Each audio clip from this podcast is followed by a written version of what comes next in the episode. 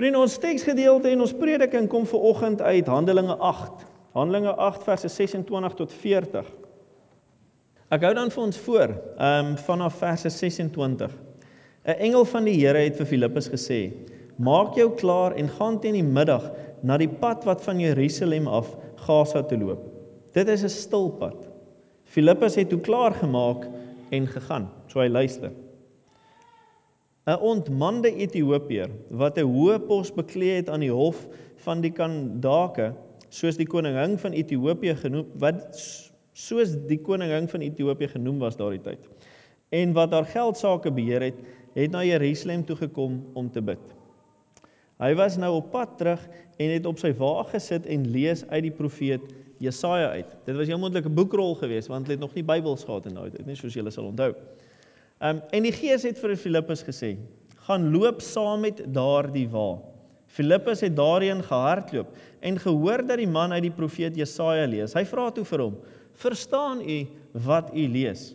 Interessante antwoord. Die Ethiopier antwoord: "Hoe sou ek kon as niemand dit vir my uitlê nie?" Steeds lees hy dit. Hy's gefassineer hierdeur. Hy lees dit al verstaan hy dit nie heeltemal nie.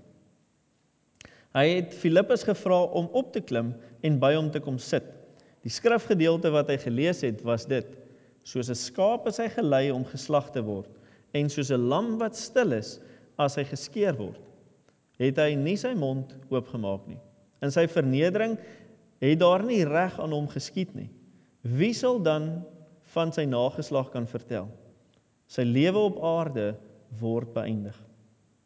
Die amptenaar vra toe vir Filippus: "Sê vir my asseblief, van wie praat die profeet hier? Van homself of van iemand anderste?" Filippus het by hierdie skrifgedeelte begin en die evangelie oor Jesus aan hom verkondig. Onderweg kom hulle toe by die water aan en die amptenaar sê: "Hier is water. Wat verhinder dat ek gedoop word?" Toe het hy die waal laat stilhou. Filippus en die hofdienaar het albei in die water ingegaan en Filippus het hom gedoop. Toe hulle uit die water kom, het die gees van die Here vir Filippus geneem. Die amptenaar het hom nie meer gesien nie en het sy reis met blydskap voortgesit. Filippus is later in Asdod aangetref. Hy het daarvandaan deur al die dorpe gegaan totdat hy in Caesarea gekom het en oral het die evangelie verkondig. Tot sover uit ons skrif vanoggend. En vriende, ek gaan vir ons die Engels ook lees. Ehm um, kom ek lees vir ons die Engelse teks ook. En terwyl ons die Engelse teks lees, lees saam deur die teks wat jy by jou het, want ons gaan redelik hierna kyk vandag. Ehm um, en dit is belangrik om te weet wat ons wat ons na kyk. Philip and the Ethiopian. Now an angel of the Lord said to Philip, "Go south to the road, the desert road that goes down from Jerusalem to Gaza." So he started out On his way, he met an Ethiopian, Enoch, an important official in charge of all the treasury of the Kandake, which means the queen of the Ethiopians. This man had gone to Jerusalem to worship, and on his way home was sitting in his chariot reading the book of Isaiah the prophet. The Spirit told Philip, Go to that chariot and stay near it. Then Philip ran up to the chariot and heard the man reading Isaiah the prophet. Do you understand what you are reading? He asked. How can I, he said, unless someone explains it to me? So he invited Philip to come up and sit with him. This is the passage of scripture he was reading. He was led like a sheep to the slaughter, and as a lamb before its shearer is silent, so he did not open his mouth. In his humiliation, he was deprived of justice. Who can speak of his descendants? for his life was taken from the earth. He asked Philip then, Tell me, please, who is the prophet talking about, himself or someone else? And then Philip began with that very passage of Scripture and told him the good news about Jesus Christ. As he traveled along the road, they came to some water, and he said, Look, here is water. What can stand in the way of me being baptized? and he gave the orders to stop the chariot. Then both Philip and him went into the water, and Philip baptized him. Kom ons lees net tot sover. Vriende in ons Here Jesus Christus. Johannes sê vir ons wat ons Here Jesus vir ons elkeen sê, is dat hy ons verseker dat ons lewe nie net van brood alleen nie, maar as ons luister na hom en dit wat in sy woord staan, dan sal ons die ewige lewe beerwe. Terwyl ons net so sit, kom ons kom ons bid saam. Here God, dankie dat ons in 'n erediens kan wees. 'n Diens waarin ons U kan dien met alles wat ons is. Met ons dankoffers, met ons stemme, met ons verstande, met ons tyd. Met alles wat ons is en het, Here. Dankie dat elkeen wat hier is vandag, klein en groot, die waarde daarin sien om na u huis te kom om te kom luister wat u woord sê. Om tyd saam met u te spandeer. U weet Here ons het besige lewens. U weet die wêreld is besig om weg te hardloop in sekere opsigte. Dankie dat ons nog steeds tyd kan vind vir U. En ons wil vra Here, daar waar ons baie keer vergeet, baie keer vasdraai, baie keer nie weet hoe om by alles uit te kom nie, dat ons sal stil word, dat ons sal stil raak in U teenwoordigheid dat ons vir u woord sal vra dat ons tot u sal bid en sal luister vir u leiding. En dis waar ons ver oggend is. Spreek dan nou Here. Want elkeen van ons is reg om te luister. Amen. Vriende ons Here Jesus Christus. In vanoggend se verhaal is daar drie karakters, three characters that we see in the passage. Die eerste is Filippus. Hy was 'n disipel van die vroeë kerk. Hy was een van die manne wat 'n groot aandeel in die Nuwe Testament het. En hy het 'n hart gehad vir mense wat die Here nie geken het nie. Hy het 'n hart gehad vir hulle wat verlore was. He really had a heart to go and look for people, help people, support people that didn't know God. En eendag sê God vir hom, die engel sê vir hom, gaan na daardie pad toe. So the angel said to him to go. And to a desert road. Die Engelse vertaling sê dit baie mooi, a desert road. A road less traveled. In Engeland 'n agterpaadjie, een van hierdie country lanes, gaan soontoe. Hoekom soontoe? Nie een van die paaie met stopstrate en sirkels en robotte nie. 'n Country lane. Maar steeds gaan hy na hierdie verlate pad toe. Al was daar nie baie mense nie. En wanneer hy daar kom, dan is daar 'n man wat 'n baie hoë pos bekleed het. He meets the the guy that's working in the Ethiopian government. Somebody that has power, that handles all the finances, the treasury. How would you have felt if you met him? Hoe sou jy en ek gevoel het as ons die minister van finansies vandag raakloop? Op 'n country lyn waar ons op 'n 1 tot 1 basis is. Kom ek vra die vraag anderste. Wie van ons het al 'n 'n icon, 'n legend raakgeloop? Iemand wat ons admireer. Hande op. Okay, weet al iemand belangrik draak geloop? Erns. Daarna jy is belangrik, jy loop jou dag elke self elke dag raak. Wie voel ongemaklik in sulke mense se se teenwoordigheid? Ja, weet mens wat mens vir hulle gaan sê? No, we don't know what we're going to say to them because they kind of somewhere else. They're on the next level as they call it. So what do we say to them? If Theresa May walked in today, what would we say? Question is, would you have the guts to say that? so die vraag is, hoe sal ons optree? Die groter vraag is, daar is nie regtig meer sulke geleenthede nie. Dit gebeur sulke dinge werklik. En dan vra Filippus vir hierdie man, he asks this guy that he meets, do you know or do you understand what you're reading? Verstaan jy wat jy daar lees? En die antwoord is nee. Ek doen nie, maar steeds lees hy. Hy's geïnteresseerd hierin. Baie mense wat ons ken is geïnteresseerd in wat die Bybel sê. Verduidelike ons dit vir hulle? Verstaan hulle wat hulle lees? En net daar op die koets nooi hom op. Dit was heel moontlik 'n koets geweest, 'n chariot. En hy nooi hom op en hulle doen Bybelstudie. They do Bible study. They look at the passage together. They read it together and he explains to him the gospel, the good news about Jesus. Alles wat Jesus was.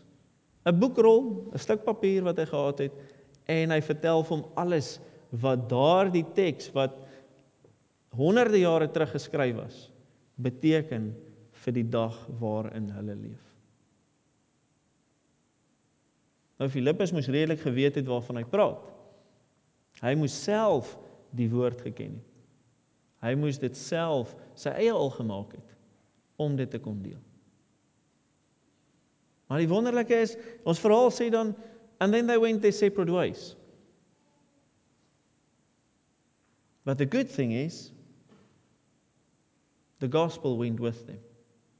Filippus het gegaan en hy het gaan onderrig verder soos wat hy gegaan het in die Ethiopiër. Nadat hy onderrig was, was gehoorsaam.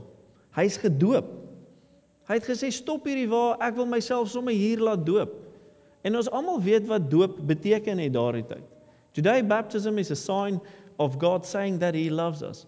But in those days it was about me committing to a certain cause. It was about me saying that I agree with what these disciples are telling me. Hy was Ethiopier was bereid geweest om gehoorsaam te wees dit te doen. En so het die evangelie Afrika toe gegaan. Dis nie 'n nuwe konsep om die evangelie Afrika toe te vat nie. Dit het al in daardie tyd ook so gebeur. Maar dit is nie ons hele verhaal nie. Is dit? Ons het gesê daar's drie karakters.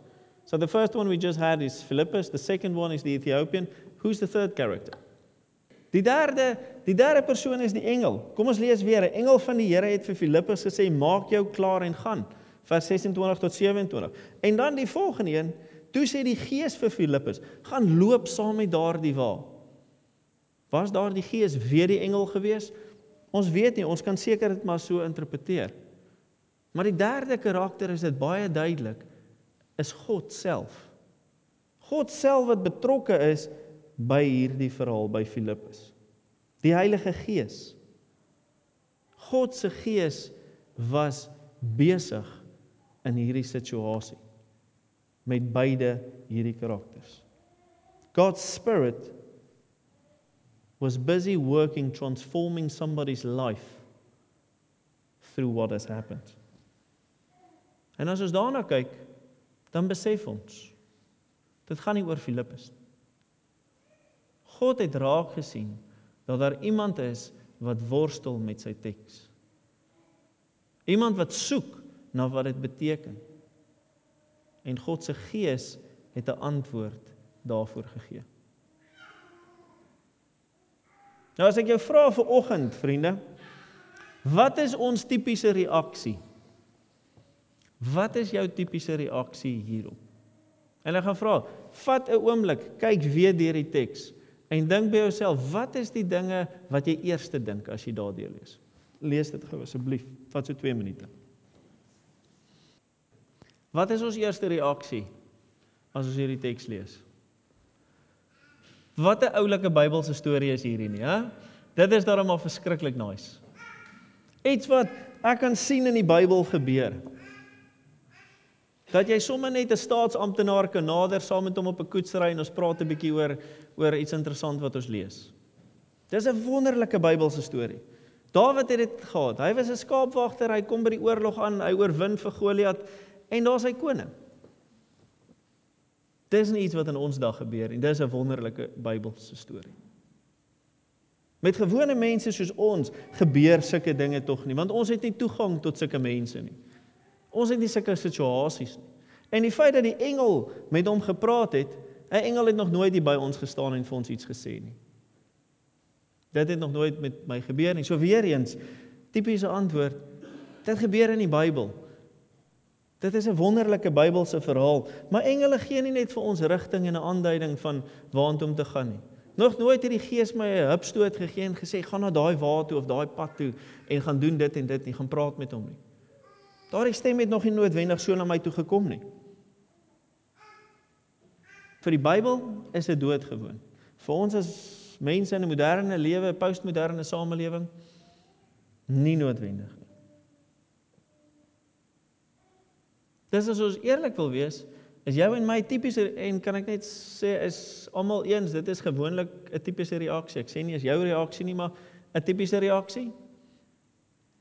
Niemand se kop knik nie, so ek neem aan almal se reaksie was anderste geweest.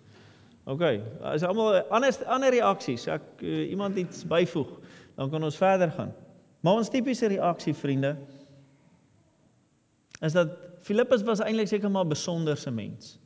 En dis hoekom die engels langs hom gestaan het.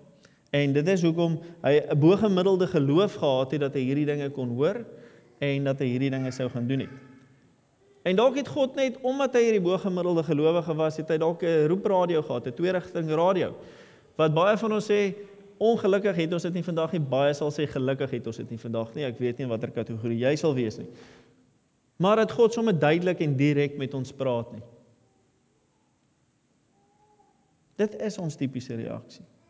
Dis dit was moontlik vir die Bybel, maar vir vandag nie sommer. Nou voordat ons aanbeweeg, laat ons egter nie te vinnig hieroor praat nie. Dis waarby ons bietjie moet stil staan vandag. Want as ek en jy net 'n oomblik sit en dink oor wat ons nou net gesê het, dan sal ons nie net daarby verbyvlieg nie. Ek en jy moet bietjie in die woord van God indelf. En as ons in die woord van God wat ek en jy sê ons in glo, delf wat sal ons sê? Dit sal vir ons sê dat die briewe van Paulus wat hy aan Christene geskryf het aan jou en my, want al die gemeentes van daardie tyd het geworstel en gespook met probleme van die dag, uitdagings waarmee hulle gesukkel het. Hulle het byeengekom soos wat ons in huise op verskillende plekke. So dit was nie 'n kerkgebou soos wat ons groot geword het nie. Hulle het bymekaar gekom rondom die woord van God. Rondom briewe wat Paulus geskryf het en rondom hulle benodig die Here om mekaar te ondersteun en by te staan. Nou Paulus skryf vir hierdie mense en hy bevestig drie dinge aan hulle. Eerstens in Efesiërs 1 vers 13 sê hy vir hulle ons behoort werklik aan God omdat God aan elkeen van sy kinders sy gees gegee het. Sy Heilige Gees. Tweede ding wat hy sê in Galasiërs 5 is laat julle lewe deur die Gees van God beheers. En die derde ding wat hy sê is Romeine 8, almal wat hulle deur die Gees van God laat lei, is kinders van God. Nou my vraag aan jou, glo jy daardie drie dinge wat hy sê? Kan ek net sien? Skud ons almal kop glo ons dit? So ons behoort werklik aan God dat die gees van God ons lewens moet beheers en verander en derdens dat ons kinders van God is omdat ons glo. Almal ja. Nou vriende, as ons na mekaar luister, sal ons moet dink oor dit wat ons glo. Want as ek en jy bely, ons belydenis wat ons al 'n paar keer weer eens gedoen het, sê ons ons glo in die Vader, ons glo in die Seun, ons glo in die Heilige Gees. En ons is baie maklik om te praat oor die Vader, oor hoe God vir ons sorg, oor sy beloftes wat hy aan ons gemaak het deur die woord en wat ons aan vashou vandag. Sy almag. En dat ons in dit vertrou. Ons is baie maklik om Jesus Christus te aanbid as ons Here wat aan die kruis vir ons gesterf het, wat op Kersfees gebore is, soos wat ons vier elke jaar. Wat ons sondes kom afwas het sodat jy en ek die ewige lewe kan hê. Maar hoekom kan ek en jy dan nie glo dat die Gees met ons is soos wat God die Vader en God die Seun met ons is nie? Hoekom kan Filippus se verhaal nie jou en my verhaal wees nie? Hoekom is ons tipiese reaksie, dis 'n nice Bybelstorie, maar dis nie vir my vandag nie. Ons sê ons glo wat Paulus skryf, maar glo ons dit? As ons verder moet gaan, dan vra ons bietjie wat sê die Bybel nou oor die Heilige Gees eintlik? En as ek vir ons almal vra, het ons almal antwoorde? Ja, ons het verskillende antwoorde. Maar kom ons gaan kyk vlugtig daarna. En ek wil nie afbreek doen daaraan nie, maar terwyl van tyd ehm um, en konsentrasie dink ek ons kyk vlugtig daarna. Die eerste ding is die gees van God is die teenwoordigheid van God binne jou en my om die werk van Christus voort te leef. Die gees van God is God se teenwoordigheid in jou en my om die werk van God voort te leef. En dan help die die Gees ons in drie rigtings. Galasiërs 5, Romeine 8 en Romeine 5 sê dit vir ons. Galasiërs 5 sê vir ons die Gees help ons na binne toe. Want die Gees help ons om die vrug van die Gees voort te bring. Al die mooi dinge wat in ons lewe is, wat karaktertrekke van ons kristendom is, is dinge wat voortkom deur die Gees van God. Die tweede rigting waar die Gees ons help is na bo. Hy bid vir ons. Romeine 8 vers 26. Hy bid gereeld vir jou en my by God. Want ons is nietig en ons is sondig. Hy doen dit vir ons. En dan help die Gees ons na buite. Deur God se liefde in ons hart so uit te stort dat jy en ek dit ook kan begin leef. Romeine 5 vers 5 om die liefde van God so in ons harte uit te stort dat dit oorloop. Ons het dit al baie keer vir mekaar gesê. Oorloop dat ons dit na buite toe moet deel. En dan die derde ding is so na binne, na bo en na buite. En dan nog iets wat die woord vir ons sê oor die Gees is wanneer dit kom by verkondiging. Praat dit oor verkondiging. Wanneer ons praat oor verkondiging, staan die Heilige Gees sentraal by ons erediens by waar jy en ek is, by waar jy en ek praat oor die woord met ander mense. Lukas 12 sê vir ons: Wanneer onderrig plaasvind, dit wat nou hier gebeur, ek en jy praat oor die woord, dan is dit die Gees wat ons lei. In die kerkraad hierdie ouens wat vandag opgestaan het, as ek dit nie doen in voorbereiding aan die hand van die Gees en aan die hand van opleiding wat ek gehad het om hier te kan wees nie, dan moet hulle sê Want dan staan ek in 'n verkeerde verhouding met die Here. Die onderrig wat plaasvind gebeur aan die hand van die Gees Lukas 12 vers 12. En as die luisteraar, die hoorder, elkeen van ons wat hier sit en luister, oortuig raak van die boodskap ook van ons sonde, is dit omdat die Heilige Gees ons bring tot by daardie punt dat ons bewus raak daarvan, dat ons dit verstaan. Dit word vir ons gesê in Johannes 16 vers 8. Dan die volgende stap wat plaasvind is as iemand tot bekering sou kom. Hieroor. Dan is dit die Gees wat dit teweegbring. Romeine 8 vers 11. En die laaste een is wanneer ons begin groei. As ons geloof begin groei as individue en as gemeente, dan is dit die Heilige Gees wat dit so doen. 2 Korintiërs 3 vers 6.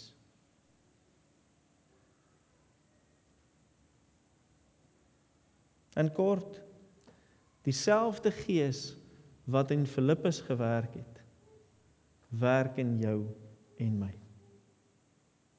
Maar ons moet onthou Filippus het iets gehad wat ons nie het nie. Hy het 'n engelstem gehoor. Ek hoor baie van ons dink dit nog.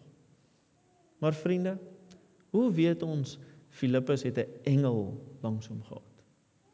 Die woord sê dit vir ons so. Die kunsuitbeeldings daarvan deur die geskiedenis sê dit vir ons dat dit 'n engel was.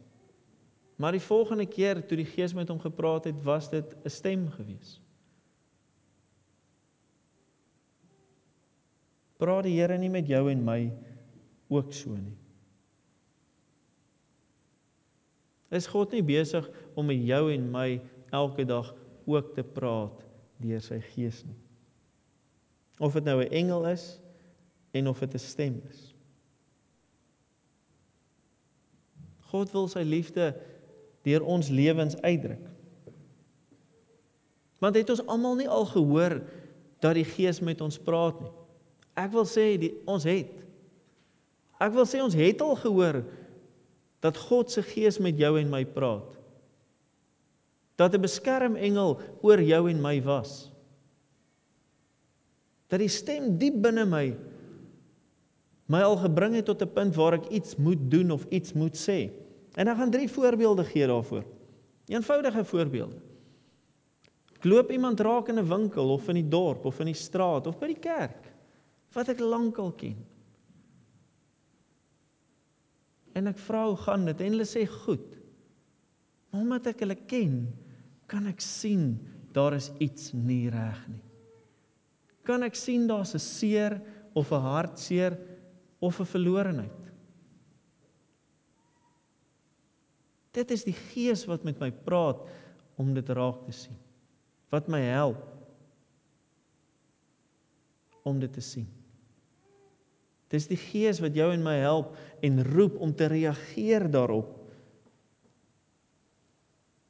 En daarom vra ons meer uit. Daarom doen ek iets omtrent die saak. Wanneer ek by die werk is en ons het vergadering en iemand word uitgetrap by die werk. Soveel so dat die see hom nie kan skoon was of haar nie kan skoon was nie. En ek in my stoel terugsak en dink, "O, Jesusie, dankie tog, dit was net nie ek gewees nie."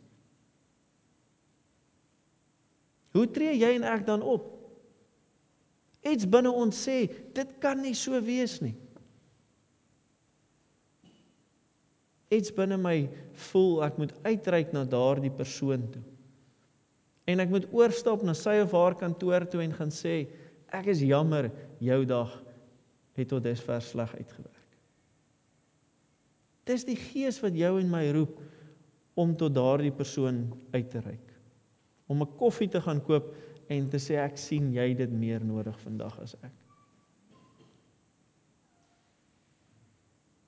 Ietsie klein. Of dalk is dit die geval dat ons almal was al daar, jy aan iemand dink.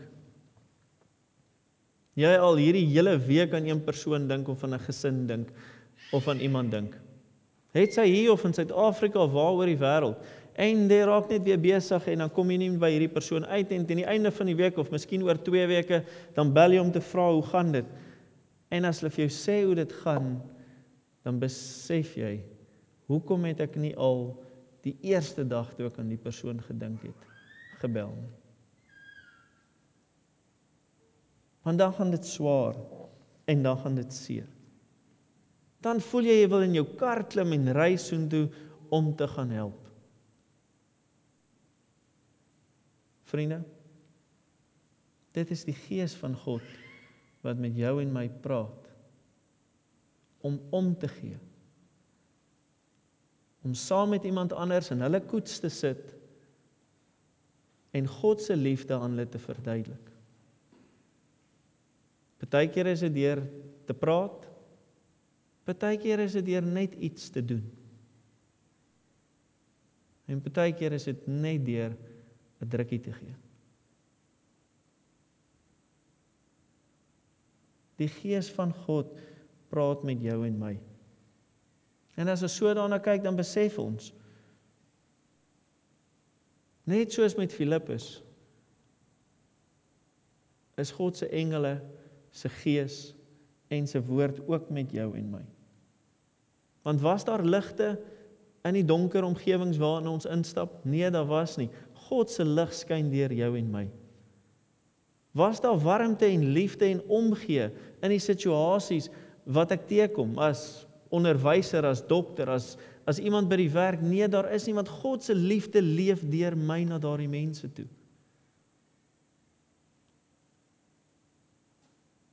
Jy is God se instrument in hierdie wêreld.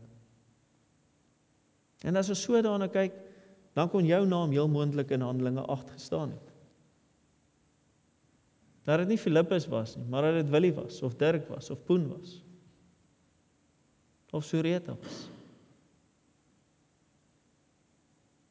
Die Bybelse boodskap is jou en my boodskap vir ons lewens. Nou ek sluit af 1 Korintiërs 12 vers 3 sê vir ons: Niemand kan sê Jesus is die Here nie behalwe deur die Gees van God. Met ander woorde, as jy en ek opreg bely dat ons glo in die drie-enige God, die Vader, die Seun en die Heilige Gees. En ons bely dat Christus ons verlosser is en ons bedoel dit. Dan kan ons dit eintlik alleen net doen omdat die Gees binne ons is. Dan kan ons in die Gees glo en ons weet met sekerheid hy is in ons en hy werk deur ons en hy praat met ons. Die vraag is net luister ons. Is ons oop vir dit wat hy vir ons sê? Of is dit wat ons hoor eintlik maar stories vir die Bybel en nie stories vir ons lewe nie? As jy en ek ingestel is op God se woord en sy stem en die Gees binne ons, sal ons hoor hoe hy ons naam fluister. Sal ons hoor, sal ons praat en sal ons doen wat hy op ons harte druk. Dan sal ons sien dat wat in die Bybel gebeur het nie net vir die Bybel is maar ook vandag in ons wêreld gebeur. Mag jy en ek elkeen bereid wees dat God ons so gebruik om sy liefde te leef en sy koninkryk te bou. Amen. Kom ons bid saam.